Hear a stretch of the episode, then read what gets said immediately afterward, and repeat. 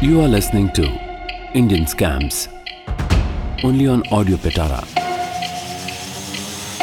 with Aditya Raj Sharma. PNB scam इस podcast में मैं आज आपको पीएनबी स्कैम के बारे में बताऊँगा। अभी हाल ही के वर्षों में हुआ PNB scam Indian banking history में सबसे बड़ा स्कैम है।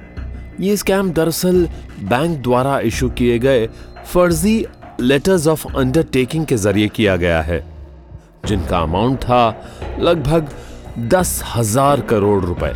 पीएनबी स्कैम के की अक्यूज हैं diamond jeweller and designer Nirav Modi. उसके मामा मेहुल चोकसी और इनके अलावा इन्हीं के कुछ अन्य रिलेटिव्स और पीएनबी के ही कुछ एम्प्लॉयज़ इस स्कैम की न्यूज़ पब्लिक तक पहुँचने से कुछ दिन पहले यानी इन अर्ली 2018 में ही नीरव मोदी और उसके रिलेटिव्स इंडिया से भाग गए।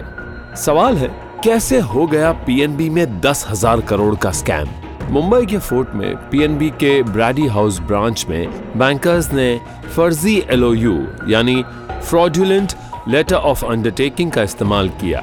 ये फर्जी एलओयूज पर्ल्स इंपोर्ट करने के लिए इंडियन बैंक्स की ब्रांचेस के फेवर में एक साल तक के लिए ओपन थे। यहाँ आपके लिए जानना ज़रूरी है कि रिज़र्व बैंक ऑफ़ इंडिया की गाइडलाइंस के मुताबिक ये पीरियड शिपमेंट की तारीख से सिर्फ़ 90 दिनों तक के लिए निर्धारित है, जिसकी इस केस में पूरी तरह से अनदेखी की गई। आपने भी मेरी तरह शायद एक बात पर गौर किया होगा कि देश में अब तक न जाने कितने स्कैम्स हो चुके और होते ही चले आ रहे हैं। इन सारे के सारे स्कैम से हमने कभी पॉलिटिशियन कभी बिजनेसमैन कभी गवर्नमेंट ऑफिशियल्स तो कभी किसी खिलाड़ी वगैरह का नाम जुड़ा देखा। पर इन सारे स्कैम्स में एक कॉमन थ्रेड है, जो हर स्कैम में इनवेरिएबली दिखाई पड़ता है। वो है बैंक ऑफिशियल्स का इन्वॉल्वमेंट आपको हर स्कैम की जड़ में बैंकर्स ही दिखाई पड़ेंगे। एक्चुअली कोई भी फाइनेंशियल स्कैम किसी ना किसी बैंकर का ही ब्रेन चाइल्ड है। इसलिए इन बैंकर्स पर अंकुश लगना चाहिए। स्कैम में लिप्त पाए गए बैंकर्स को ऐसा सबक मिलना चाहिए कि आइंदा फिर कोई और ऐसे स्कैम का सपना भी देखने से डरे। मैं जानता हूँ मैं कुछ ज़्यादा ही एक्सपेक्ट कर रहा हूँ हमारे सिस्टम से। पर ऐसा हो जाए तो देश के लिए अच्छा ही होगा, है ना?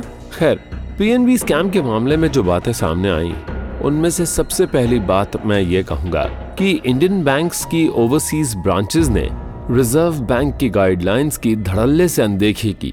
ये ब्रांचेस पीएनबी के साथ किसी भी डॉक्यूमेंट या इंफॉर्मेशन को, जो कि इन्हें उन फर्म्स ने क्रेडिट अवेल करते समय अवेलेबल कराई थी शेयर करने में नाकाम रही।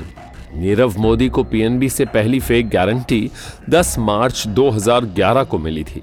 उसके बाद अगले चौहत्तर महीनों में वो ऐसी ही 1212 और फेक गारंटीज हासिल करने में कामयाब रहा। एनफोर्समेंट डायरेक्टोरेट ने इस भगौड़े डायमंड व्यापारी द्वारा फर्जी फंड्स ट्रांसफ़र के लिए यूज़ की जाने वाली विदेशी डमी कंपनीज़ के बैंक टोकन डिवाइसेस बरामद कर लिए हैं। जाँच के दौरान एजेंसी ने पाया कि नीरव मोदी के भाई नेहल मोदी ने डिवाइसेस को डिस्ट्रॉय कर दिया था। इवन उसने स्कैम के खुलासे के तुरंत बाद यूनाइटेड अरब एमिरेट्स में लोकेटेड एक सर्वर को सिक्योर कर लिया था। ये सारे डमी फर्म्स पीएनबी के फर्जी एलओयूज रिसीव कर रहे थे।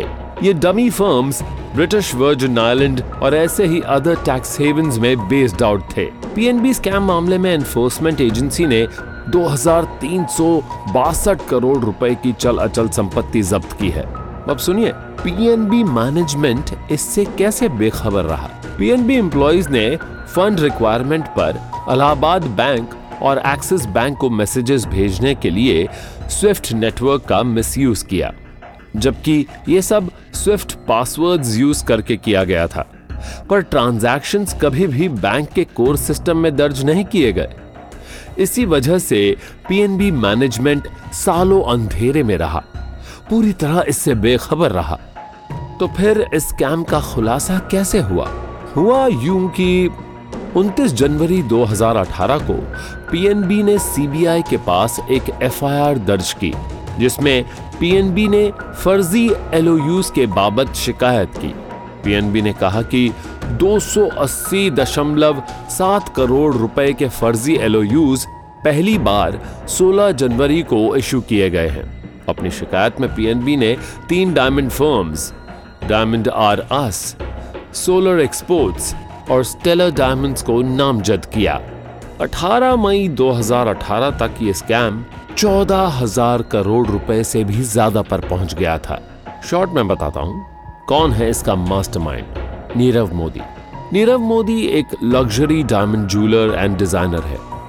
वो 2017 में फोर्ब्स लिस्ट ऑफ़ बिलियनर्स में 57th रैंक पर था।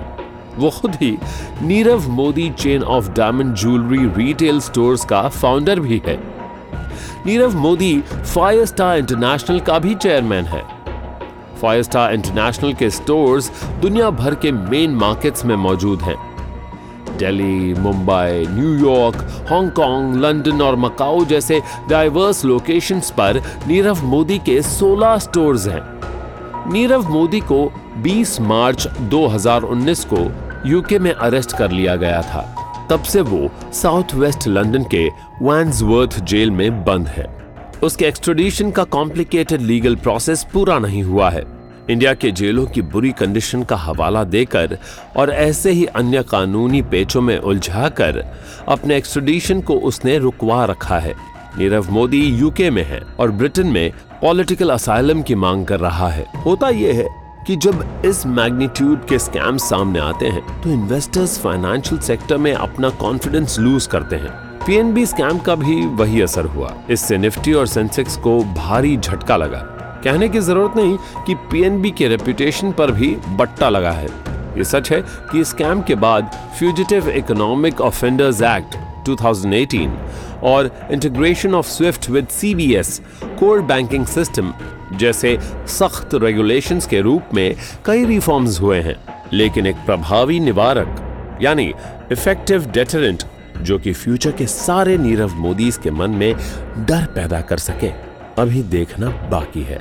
तो ये था पीएनबी स्कैम इन शॉर्ट आपको कैसा लगा हमारा ये पॉडकास्ट हमें ज़रूर बताइएगा नमस्कार। ऐसे ही इंटरेस्टिंग पॉडकास्ट और ऑडियो स्टोरीज के लिए सुनते रहिए ऑडियो पिटारा ऑडियो पिटारा सुनना ज़रूरी है।